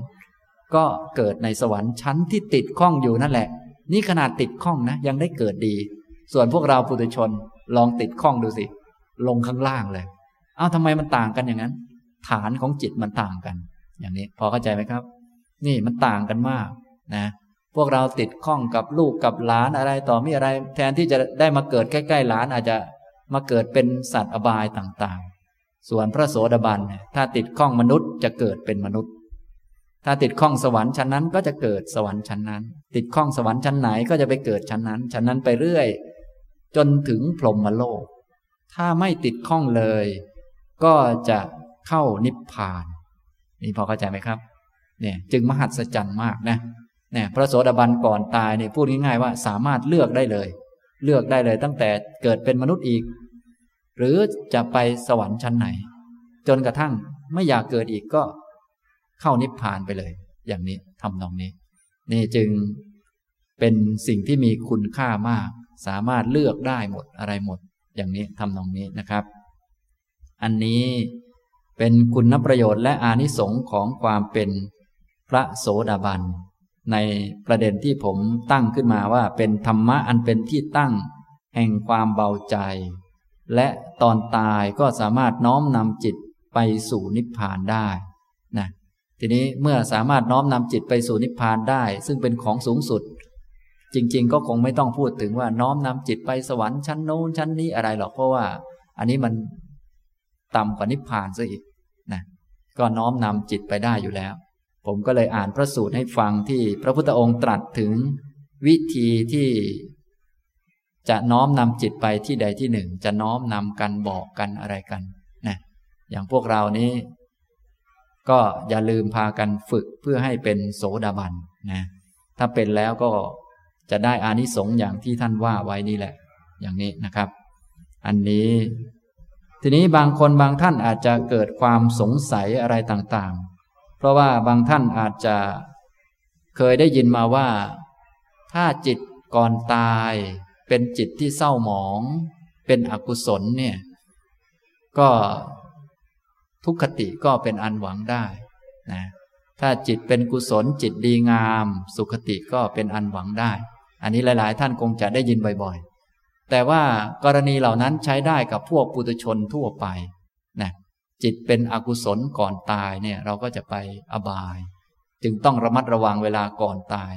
แต่ถ้าเป็นพระโสดาบันเนี่ยถึงแม้จะมีอกุศลอยู่บ้าง จิตเป็นอกุศล แล้วก็ตายตอนนั้นก็ไม่ไปอบายเนี่ยมหัศจรรย์มากนะจะอ่านพระสูตรหนึ่งให้ฟังก่อนนะ ในสังยุตตนิกาย มหาวารวักปธรรมมหานามสูตร ข้อหนึ่งพันสิบเจ็ดข้าพเจ้าได้สดับมาอย่างนี้ สมัยหนึ่ง พระผู้มีพระภาคประทับอยู่ ณนิโครธาราม เขตกรุงกบิลพัทแคว้นสักกะ ครั้งนั้นเจ้าสักยะพระนามว่ามหานามะ เสด็จเข้าไปเฝ้าพระผู้มีพระภาคถึงที่ประทับ ถวายอภิวาทแล้วประทับนั่งณที่สมควร ได้กราบทูลพระผู้มีพระภาคดังนี้ว่า ข้าแต่พระองค์ผู้เจริญ กรุงกบิลพัทนี้มั่งคั่ง อุดมสมบูรณ์ มีประชากรมาก มีถนนคับแคบหม่อมฉันนั่งใกล้พระผู้มีพระภาค หรือภิกษุทั้งหลาย ผู้เป็นที่เจริญใจ เวลาเย็น เข้าไปยังกรุงกบิลพัทพบเห็น ช้างบ้าง ม้าบ้าง รถบ้างเกวียนบ้าง ผู้คนบ้าง ที่พลุกพล่านขวักไข่สมัยนั้นมอมฉันลืมสติ ปรารบพระผู้มีพระภาค พระธรรมและพระสงฆ์มอมฉันคิดว่า หากเราถึงแก่กรรมในเวลานี้ คติของเราจะเป็นอย่างไร อภิสัมปรายภพจะเป็นอย่างไร พระผู้มีพระภาคตรัสว่า อย่าทรงกลัวเลย มหาบพิษอย่าทรงกลัวเลย มหาบพิษการสวรรคตของพระองค์จักไม่เลวทราม กาลกิริยาก็จักไม่เลวทราม มหาบพิษจิตของผู้ใดผู้หนึ่ง ที่ได้เจริญด้วยศรัทธา ที่ได้เจริญด้วยศีล ที่ได้เจริญด้วยสุตตะ ที่ได้เจริญด้วยจาคะ และที่ได้เจริญด้วยปัญญามาเป็นเวลานาน กายนี้ของผู้นั้นคุมกันเป็นรูปร่าง ที่ประกอบขึ้นจากมหาภูตรูปสี่เกิดจากมารดาบิดา เจริญวัยเพราะข้าวสุกและ ขนมกลุ่มมาศไม่เที่ยงแท้ ต้องอบต้องนวดเฟ้น มีอันแตกกระจัดกระจายไปเป็นธรรมดา กาบ้าง แรงบ้าง นกตะกุมบ้าง สุนัขบ้านบ้าง สุนัขจิ้งจอกบ้าง สัตว์หลายชนิดบ้าง ย่อมกัดกินกายนี้ ส่วนจิตของผู้นั้นที่ได้เจริญด้วยศรัทธา ได้เจริญด้วยศีล ได้เจริญด้วยสุตตะ ได้เจริญด้วยจาคะ และได้เจริญด้วยปัญญา มาเป็นเวลานาน ย่อมสูงขึ้นไป จนถึงบรรลุคุณวิเศษ มหาบพิษบุรุษดำลงในห้วงน้ำลึกแล้วทุบหม้อเนยใส หรือหม้อน้ำมัน ก้อนกรวดหรือกระเบื้อง หม้อนั้นพึงจมลง ส่วนเนยใสหรือน้ำมันในหม้อนั้น พึงลอยขึ้นเหนือน้ำแม้ฉันใด จิตของผู้ใดผู้หนึ่งที่ได้เจริญแล้วด้วยศรัทธา เจริญแล้วด้วยศีล เจริญแล้วด้วยสุตตะ เจริญแล้วด้วยจาคะ และที่ได้เจริญแล้วด้วยปัญญามาเป็นเวลานาน กายนี้ของผู้นั้นคุมกันเป็นรูปร่างที่ประกอบขึ้นจากมหาภูตรูปทั้งสี่ เกิดจากมารดาบิดา เจริญวัยเพราะข้าวสุกและขนมกลุ่มมาศไม่เที่ยงแท้ ต้องอบ ต้องนวดเฟ้น มีอันแตกกระจัดกระจายไปเป็นธรรมดา กาบ้าง แรงบ้าง นกตะกุมบ้าง สุนัขบ้านบ้าง สุนัขจิ้งจอกบ้าง สัตว์ทั้งหลายบ้างย่อมกัดกินกายนี้ ส่วนจิตของผู้นั้น ที่เจริญแล้วด้วยศรัทธา ศีล สุตะ จาคะ และที่ได้เจริญแล้วด้วยปัญญามาเป็นเวลานาน ย่อมสูงขึ้นไป จนบรรลุ คุณวิเศษ อย่าทรงกลัวเลย มหาบพิษอย่าทรงกลัวเลย มหาบพิษการสวรรคตของพระองค์จักไม่เลวทราม กาลกิริยาก็จักไม่เลวทราม ปัตมะมหานามสูตรที่หนึ่งจบนะอันนี้ ฉะนั้นพระโสดาบันจึงมีธรรมะอันเป็นที่ตั้งแห่งความสบายใจเบาใจ แม้จะมีกิเลสบ้างนะตายก็ไม่มีวันตกอบายนะกฎเกณฑ์ที่เราเคยได้ยินกันบ่อย ๆ ว่า ถ้าจิตเศร้าหมองแล้วจะไปอบายต่าง ๆ เนี่ย ใช้กับพระโสดาบันไม่ได้นะอย่างนี้ทำนองนี้ เนื่องจากว่าพระโสดาบันถึงแม้ท่านจะมีกิเลสก็เป็นกิเลสละเอียดละเอียด ไม่อาจที่จะไปทำทุจริตอะไรต่อมีอะไรได้ ฉะนั้นแม้จะเป็นจิตมีอกุศลเกิดขึ้น ก็ไม่พอที่จะนำไปสู่อบาย อย่างเรื่องที่ผมอ่านให้ฟังนี้ ก็เป็นเรื่องของพระเจ้ามหานามะ เมื่อเข้าไปเฝ้าพระพุทธเจ้าจิตก็เป็นกุศลดีนะ แต่พอเดินเข้ามาในเมืองกบิลพัทก็มีสิ่งของยั่วยวนใจหลายอย่าง มีทั้งช้างบ้างม้าบ้าง รถบ้างเกวียนบ้าง ผู้คนบ้างที่ขวักไขว่กันนะและพอเดินเข้ามาในเมืองเป็นยังไงครับนะตอนอยู่วัดก็นึกถึงพุทธคุณธรรมคุณสังฆคุณ พอเดินเข้ามาในเมืองก็นึกถึงสาวๆบ้าง นึกถึงอันโน้นบ้างอันนี้บ้างจิตก็เกิดกิเลสเนี่ย พระโสดาบันก็เป็นเหมือนกันนะ นะทีนี้ท่านก็เกิดความนึกขึ้นมาคิดขึ้นมาว่า เอ๊ถ้าเกิดเราตายตอนนี้ล่ะ จิตเป็นอกุศลนะหลงลืมสตินะตอนไปวัดก็นึกถึงคุณพระพุทธพระธรรมพระสงฆ์พอเดินผ่านเข้ามาในเมืองก็กิเลสก็เกิดขึ้น ก็เลยมาเกิดความคิดว่า ถ้ามีกิเลสเกิดขึ้นและถ้าเราตายในตอนนี้คติของเราจะเป็นอย่างไร อภิสัมปรายภพจะเป็นอย่างไร ก็น่าสงสัยเหมือนกัน พระพุทธองค์ก็เลยตรัสบอกว่า บุคคลใดที่มีคุณสมบัติของพระโสดาบัน ซึ่งผมได้พูดไปก่อนหน้าโน้นแล้วนะในตอนนี้พระสูตรนี้พระองค์พูดถึงคุณสมบัติห้าประการ ที่เป็นคุณสมบัติฝ่ายมีของพระโสดาบันก็คือศรัทธา ศีล สุตะ จาคะและปัญญา คนใดที่มีอันนี้ก็คือเป็นโสดาบันนั่นแหละ คนเหล่านี้ พอร่างกายเขาพังลง จิตของเขาเนี่ยยังไงก็สูงขึ้นไปจนบรรลุคุณวิเศษเนี่ยเป็นกฎเกณฑ์ตายตัวอย่างนี้ ถึงแม้จะมีอกุศลบ้างตอนก่อนตายก็ดีอะไรก็ดี ยังไงก็ไม่มีวันตกต่ำนะร่างกายก็จะมีแต่พังไป ส่วนจิตก็จะมีแต่สูงขึ้นไปเรื่อยๆ จนถึงความพ้นทุกข์ในที่สุด ไม่อาจจะเป็นอย่างอื่นต่อไปได้อีกต่อไปแล้ว อย่างนี้ทำนองนี้ มีแต่จะต้องเป็นพระอรหันต์ในภายหน้าแน่นอน ไม่อาจจะเป็นอย่างอื่นอีกต่อไป ไม่อาจจะตกต่ำร่างกายพังไป อาจจะถูก พวกสัตว์ต่างๆ กัดกินบ้างอะไรบ้าง แต่ว่า ในด้านจิตเนี่ยจะมีแต่สูงไปเรื่อยๆ จนบรรลุคุณวิเศษเป็นพระอรหันต์ในที่สุด อย่างนี้นะครับ ฉะนั้นท่านทั้งหลายว่าไปแล้วจึงควรรีบเป็นโสดาบันเนาะมีกิเลสบ้างอะไรบ้างจะได้ ยังไงก็สบายใจไปหมดนะ มีแต่สูงขึ้นไป ร่างกายก็ไม่แข็งแรงไปเรื่อย เดี๋ยวก็พังไป ส่วนจิตเนี่ยยังไงก็ขึ้นสูงไปเรื่อยๆนะแต่ถ้าไม่ได้เป็นโสดาบันนี่นะ ต้องคุมจิตให้ดีนะ เดี๋ยวมันสูงมันต่ำมันวกวนวนนะแต่ถ้ามาศึกษาวิธีการปฏิบัติเพื่อเป็นโสดาบัน แล้วก็ทำเอา หัดเอา พอได้เป็นแล้วเนี่ย จิตมีแต่สูงขึ้นไปเรื่อยๆ อย่างนี้ทำนองนี้นะ อันนี้ ก็เป็นคุณประโยชน์ ที่ผมยกพระสูตรมาอ่านให้ฟัง หลายพระสูตรด้วยกันในวันนี้นะครับ ฉะนั้นวันนี้ที่พูดมาก็พูดประเด็นที่สองคือคุณนประโยชน์และอานิสงส์ของความเป็นโสดาบัน ผมพูดเพิ่มเติมขึ้นมาสามข้อด้วยกัน นะก็เริ่มที่ข้อที่สามคือ พระโสดาบันนั้นทุกเหลือน้อยมาก อย่างเทียบไม่ได้กับทุกที่หมดไป โดยยกอุปมาต่างๆ มาหลายอุปมา ท่านทั้งหลายก็อย่าลืมจำไว้บ้าง จะได้ให้กำลังใจตัวเองนะ ถ้าได้เป็นขึ้นมาในโอ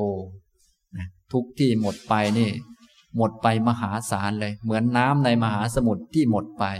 ทุกที่เหลืออยู่เหมือนกับน้ำสองสามหยดเท่านั้น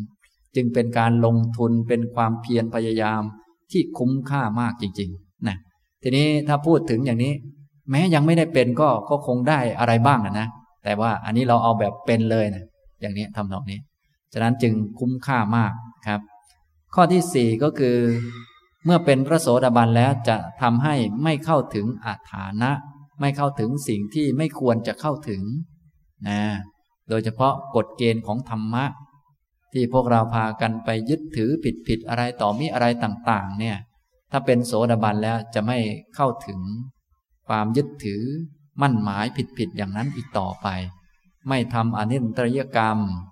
พระโสดาบันไม่ทำอนันตริยกรรมอีกต่อไป ไม่เปลี่ยนศาสดา ไม่เปลี่ยนพระพุทธเจ้าแล้ว อย่างนี้นะครับ และข้อที่ห้า ความเป็นพระโสดาบันนั้นทำให้เป็นผู้มีธรรมะ อันเป็นที่ตั้งแห่งความเบาใจ สบายใจได้ แม้จะมีกิเลสบ้าง ยังไงก็ไม่ตกต่ำสบายใจได้ มีแต่จะขึ้นสูงไปเรื่อยๆ ส่วนจะขึ้นสูงได้ขนาดไหนนี้ก็ แล้วแต่ขึ้นสูงได้ถึงสูงสุดเลย ก็คือถึงนิพพานเลย อย่างนี้ แต่ถ้ายังไม่ถึงก็จะ ขึ้นไปตามที่ตนเองยังติดข้องยังพอใจอยู่ เช่นอาจจะไปเกิดเป็นมนุษย์ เป็นเทวดาชั้นโน้นชั้นนี้นะอย่างที่หลาย ๆ ท่านเคยศึกษาประวัติของพระอริยสาวกชั้นโสดาบันอื่น ๆ พระเจ้าพิมพิสารก็ไปเกิดเป็นยักษ์อยู่ชั้นจาตุม ท่านอนาถบินติกะเศรษฐีก็ไปเกิด เป็นเทวดาเทพบุตรอยู่ที่ชั้นดุสิต นางวิสาขาก็ไปเกิดชั้น นิมมานรตีเท้าสักกะก็ยังอยู่ชั้นดาวดึงอย่างนี้เป็นต้น ก็มีหลายท่านเหมือนกันนะบางท่านอาจจะอยากไปเจอท่านใดท่านหนึ่งเป็นพิเศษ อยากจะไปเช็คแฮนท่านก็ก็เลือกเอานะอย่างนี้ แต่ว่าอย่างน้อยที่สุดคือมีความเบาใจแล้ว เมื่อเบาใจแล้วก็จะไปเกิดตามที่ติดข้องอยู่ ถ้ายังรักยังติดข้องอยู่ก็ยังเกิดอยู่นะ แต่ถ้า ไม่อยากเกิดก็ยังมีอีกคือเข้านิพพานไปเลยก็ได้เนี่ยฉะนั้นพระโสดาบันเนี่ยจึงมีคุณค่ามีอานิสงส์มากอย่างนี้นะครับ เดี๋ยวในคราวต่อไปก็จะยกสูตรอื่น ๆ ในแง่มุมอื่นมาเล่าให้ฟัง ก็จะได้อยากเป็นโสดาบันกันนะแล้วพอท่านอยากเป็นโสดาบันกันเต็มที่แล้วก็จะได้บอกวิธีปฏิบัติเพื่อเป็นโสดาบันในโอกาสถัดๆไปนะครับ การบรรยายก็พอสมควรนะครับ อ่า มีท่านที่เขียนปัญหามาถามสี่คำถามด้วยกันนะท่านเขียนถามมาว่า กราบสวัสดีอาจารย์สุภีทุมทอง ข้อหนึ่งอยากทราบว่า พระโสดาบันยังมีราคะ โทสะโมหะ โลภะอยู่ไหมคะ และพระโสดาบันมีวิธีการ จัดการเช่นไรคะนะพระโสดาบันนี้ยังมีกิเลสราคะโทสะโมหะอยู่ แต่มีเฉพาะอันที่ละเอียดละเอียด ไม่มีอันที่หยาบพอที่จะทำทุจริต ฉะนั้นพระโสดาบันในทันละทุจริตต่างๆออกไปนะซึ่งทุจริตทั้งหลายนี่ก็เกิดจากกิเลสนี่เอง เพียงแต่ว่าเป็นกิเลสชั้นหยาบๆมาก ๆทำให้ออกมาทางกายวาจาไปทำทุจริตได้ พระโสดาบันท่านละเหล่านี้ได้แล้วนะฉะนั้นกิเลสท่านยังมี แต่ว่าไม่หยาบพอที่จะทำทุจริตนะและพระโสดาบันท่านมีวิธีการจัดการอย่างไร พระโสดาบันท่านมีปัญญารู้จักกิเลสว่าเป็นของควรละ ท่านก็พยายามฝึกเพื่อที่จะละกิเลสเพื่อให้เข้าถึงความละกิเลสก็คือ ปฏิบัติอยู่ในอริยมรรคปีองค์แปดเสริมองค์มรรคให้มีกำลังเพิ่มขึ้นนะอย่างนี้ท่านเข้าใจแล้ว ส่วนพวกปุถุชนบางทีไม่เข้าใจ เวลาเกิดความโกรธขึ้นก็พยายามไปละความโกรธพยายามไปทำโน่นทำนี่หาวิธีให้หายโกรธนะ ก็ยังผิดพลาดอยู่มาก ส่วนพระโสดาบันไม่มีทางผิดแล้วนะท่านมีความโกรธเกิดขึ้น ก็รู้ว่า เออ ความโกรธมันมีโทษเป็นของควรละเป็นของไม่มีตัวตน จะละได้ก็โดยการเจริญอริยมรรคมีองค์แปดให้มันเต็มที่บริบูรณ์ ท่านก็ทำไปเรื่อยๆ อย่างนี้ นะท่านจึงไม่หลงลืมหน้าที่เดินไปเรื่อยๆ อย่างนี้นะครับ ข้อที่สองพระโสดาบันเจริญสัมมาวาจาได้ทุกข้อหรือไม่ หรือว่าเจริญได้เฉพาะงดเว้นพูดโกหกคะนะพระโสดาบันนี้เจริญสัมมาวาจาได้ทุกข้อแต่ยังไม่บริบูรณ์นะคือพระโสดาบันนี้ได้ องค์มรรคทั้งแปดนี้ท่านได้ครบแล้วนะ แต่ยังไม่เต็มหมด ข้อสัมมาวาจาเนี่ยท่านก็ทำได้แล้ว แต่ยังไม่บริบูรณ์คำว่ามีกับบริบูรณ์นี้มันไม่เหมือนกันนะพระโสดาบันนี่มีสัมมาวาจา งดเว้นพูดโกหก งดเว้นพูดคำหยาบ งดเว้นส่อเสียด งดเว้นเพ้อเจ้อท่านก็งดเว้นอยู่ แต่ว่ายังไม่บริบูรณ์ ในสัมมาวาจาที่ท่านทำได้บริบูรณ์เต็มที่ครบเหมือนจะพูดแบบร้อยเปอร์เซ็นเลยก็คือ งดเว้นจากการพูดโกหก ส่วนคำส่อเสียดท่านก็ละได้บ้างแล้ว ละได้บ้างละได้เยอะทีเดียวเหลือส่วนน้อย มีบ้างนิดหน่อยนะไม่ถึงกับเป็นทุจริตอะไรคำหยาบคายก็ละไปมากแล้วคำเพ้อเจ้อก็ละไปมากแล้วยังเหลือบ้างนิดนิดหน่อยหน่อยนะอย่างนี้ฉะนั้นพระโสดาบันก็มีสัมมาวาจา ทั้งสี่นั่นแหละนะงดเว้นพูดโกหก งดเว้นคำหยาบ งดเว้น ส่อเสียด งดเว้นเพ้อเจ้อ ครบทุกข้อเลย แต่ว่าข้อที่สมบูรณ์ร้อยเปอร์เซ็นเลย ก็คืองดเว้นพูดโกหก ส่วนข้ออื่นยังไม่เต็มร้อยเปอร์เซ็นต์นะผู้ที่จะละคำหยาบคายและพูดส่อเสียได้ร้อยเปอร์เซ็นต์ก็คือ พระอนาคามี ผู้ที่ละเพ้อเจ้อได้เต็มที่หมดก็คือ พระอรหันต์เนี่ยอย่างนี้ทำนองนี้ ฉะนั้นพูดเหมือนสัมมาวาจานี่เหมือนของง่ายนะ แต่จะทำให้เต็มบริบูรณ์ ครบร้อยเปอร์เซ็นต์เต็มองค์มรรคเลยเนี่ย ต้องเป็นพระอรหันต์จึงจะเต็ม แต่ถามว่าพระโสดาบันทำได้ไหม ได้แต่ยังไม่บริบูรณ์ ท่านเลยเรียกว่าทำได้บางส่วนอย่างนี้นะครับ ไม่ใช่ว่าแหมพระโสดาบันยังละไม่ได้ ฉันก็จะพูดไปเลยไม่ใช่อย่างนั้น อันนั้นคงจะไม่ได้เป็นโสดาบันของเขาหรอกอย่างนั้นนะต้องพยายามทำอยู่ในแปดนี่แหละทำให้เต็มที่ แต่เราพยายามแล้วมันก็ได้ประมาณนี้ก่อน ยังไม่บริบูรณ์ก็ ระดับหนึ่งก็พอจะเป็นโสดาบัน ระดับต่อไปก็พอจะเป็นสกทาคามี ระดับต่อไปก็พอจะเป็นอนาคามี ระดับต่อไปก็พอจะเป็นอรหันต์ฉะนั้นต้องทำให้เพียงพอทำอยู่ในปัญญาในศีลในสมาธินั่นแหละทำให้พอ พอให้เป็นโสดาบันเป็นต้นนั่นแหละ อย่างนี้นะครับ อันนี้ ต่อไปข้อที่สาม อยากทราบว่าความหดหู่ท้อแท้เบื่อหน่าย เป็นสภาวะธรรมใดในปฏิจจสมุปบาทคะนะความหดหู่ท้อแท้เบื่อหน่าย อันนี้เป็นนิวรณ์เป็นสภาวะธรรมอะไรในปฏิจจสมุปบาทนะนิวรณ์เนี่ยเป็นสภาวะอวิชชาในปฏิจจสมุปบาททำไมจึงเป็นอย่างนั้น ก็เพราะว่ามันเป็นอย่างนั้นแหละ อวิชชาเนี่ย ไม่ได้มีอยู่ก่อน มีตอนมันเกิดขึ้น พระพุทธองค์จึงตรัสบอกว่าอาวิชชานี้แต่เดิมไม่ปรากฏ แต่เดิมไม่ปรากฏนะ แต่เดิมไม่มี มีตอนมันเกิดขึ้น และอวิชชานี้ที่มีขึ้นมาก็เพราะว่ามีอาหาร ไม่ใช่ว่าไม่มีอาหาร ไม่ใช่ว่าไม่มีเหตุไม่มีปัจจัย และอะไรเล่าเป็นอาหารของอวิชชา ควรกล่าวว่า นิวรห้า นิวรณ์ห้านี้เป็นอาหารของอวิชชา ฉะนั้นที่พวกเราพากันยึดถือว่านี่แขนของเราขาของเรา ยึดถือตัวตนอะไรขึ้นมา ก็คืออวิชชามันเกิดขึ้น ที่อวิชชามันเกิดขึ้นก็เพราะนิวรณ์ชอบปล่อยจิตไปเวลาตามองเห็นแล้วเกิดความรักความชัง เกิดความหดหู่ท้อแท้ พอนิวรณ์มาบังตาอาวิชชาก็เกิดขึ้น ยึดถือตนของตนก็ไปทำเพื่อตน เป็นสังขารไปเรื่อย อย่างนี้นะฉะนั้นพวกนิวรณ์จึงจัดอยู่ในหมวดอวิชชา เพราะเป็นอาหารของอวิชชานะอย่างนี้ ฉะนั้นที่พวกเรานั่งง่วงนอนอยู่นี่นะ ไม่ใช่ไม่ร้ายนะ เป็นของร้ายกาจมาก เพราะทำให้เกิดอวิชชานะในการปฏิบัติเขาจึงพยายามฝึกให้จิตมีสติสัมปชัญญะให้ตื่นตัว ถ้าตอนไหนมีสติสัมปชัญญะดีไม่มีนิวรณ์อวิชชาไม่เกิด อวิชชาไม่เกิดก็ไม่รู้สึกมีตัวตนอะไร ก็เห็นกายเดินเห็นความรู้สึกสุขทุกข์เกิดขึ้น ไม่มีตัวตนเลย แต่พอง่วงเหงาหานอน มีอวิชชาเกิดขึ้นเป็นไงครับ มีเรามีเขาขึ้นมา ฉะนั้นนิวรณ์นี่ร้ายมากนะแต่พวกเรานี่ ส่วนใหญ่ใช้ชีวิตวันๆมีแต่อยู่กับนิวรณ์รักชัง ฟุ้งซ่านหดหูท้อแท้วนเวียนไป อย่างนี้จึงไม่หมดกิเลส ก็เพราะว่าพวกนี้เป็นปัจจัยให้เกิดอวิชชา ท่านจึงให้ใช้ชีวิตด้วยสติสัมปชัญญะ ใช้ชีวิตด้วยสติปัญญาด้วยสมาธิ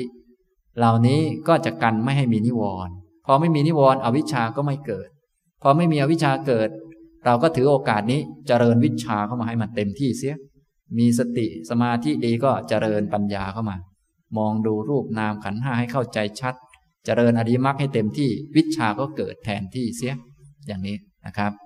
ทำตรงนี้นะฉะนั้นกลุ่มนิวรณ์ความหดหู่ท้อแท้ จัดเป็นอวิชชาในปฏิจจสมุปบาท อย่างนี้นะครับ ข้อที่สี่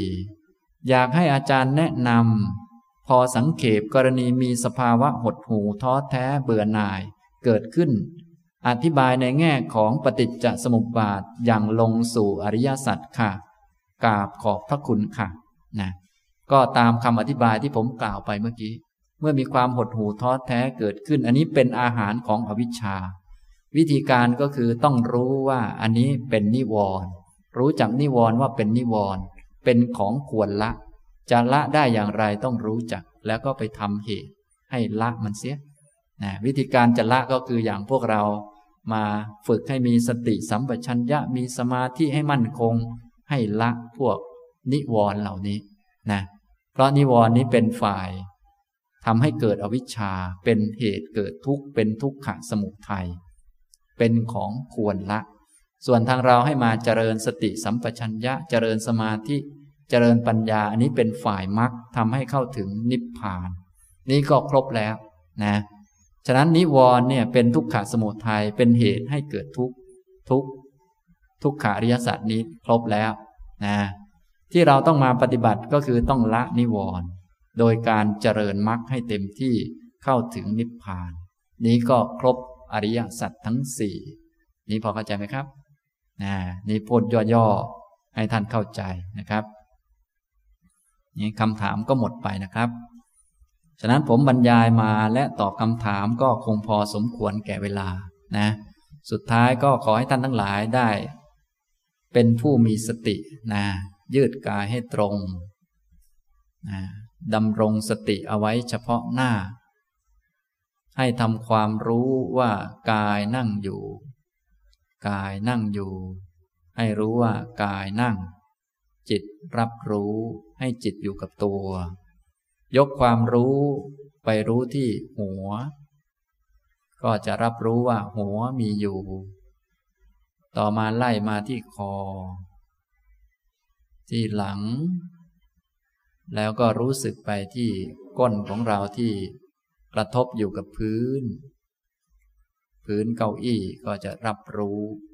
ต่อไปไล่มาที่ขา จนถึงฝ่าเท้าที่เหยียบอยู่กับพื้นนะต่อไปให้ท่านตั้งใจไปที่เท้าซ้าย ก็จะรู้สึกถึงเท้าซ้ายมีอยู่เหยียบอยู่กับพื้น ยกเท้าซ้ายขึ้น ก็ให้รับรู้ อย่างนี้เท้าซ้ายยกขึ้น หลังจากที่ลืมเท้าซ้ายไปนานพอสมควรนะพอยกขึ้นมาได้สักพักหนึ่งก็จะรู้สึกเมื่อยบ้างอะไรบ้าง ต่อไปวางลงก็ให้รับรู้นะตั้งใจไปเท้าขวา เท้าขวาเหยียบอยู่กับพื้นก็รับรู้ ยกเท้าขวาขึ้นตอนนี้เท้าขวายกขึ้นก็รับรู้ มีการตรึงตึงตรงนั้นตรงนี้ก็รับรู้ วางลง ก็รับรู้นะการที่เรามาตั้งใจทำอย่างนี้จะทำให้เกิดสติได้ง่าย เนื่องจากพอเราตั้งใจจะทำอะไรปุ๊บจิตก็จะไปจดจ่อนะทีนี้ถ้าจดจ่อในเรื่องดีท่านเรียกว่าเป็นสตินะเหมือนจดจ่อฟังธรรมก็เป็นสติ จดจ่อดูกายตัวเองก็เป็นสติ นี่ง่าย ขอให้ตั้งใจทำสิ่งดีงาม นี่จะเป็นสติ เช่นตั้งใจเดิน ตั้งใจเดินให้รู้กายมันเดิน นั่งรู้ว่านั่ง ตั้งใจไปที่เท้าซ้ายก็รับรู้นะยกเท้าซ้ายขึ้น ก็รับรู้ วางลง ก็รับรู้ ตั้งใจไปเท้าขวา ยกเท้าขวาขึ้น ก็รับรู้ วางลง ก็รับรู้เนี่ยนะท่านจะตั้งใจไปที่จุดอื่นๆ เช่นกำมือเข้าแบมือออก พวกนี้ก็ได้ก็จะได้สติเมื่อมีสติแล้วก็ค่อยๆ ฝึกให้มีสมาธิมีปัญญาต่อไปได้นะครับ เอาละบรรยาย ก็พอสมควรแก่เวลาเท่านี้นะครับอนุโมทนาทุกท่านครับ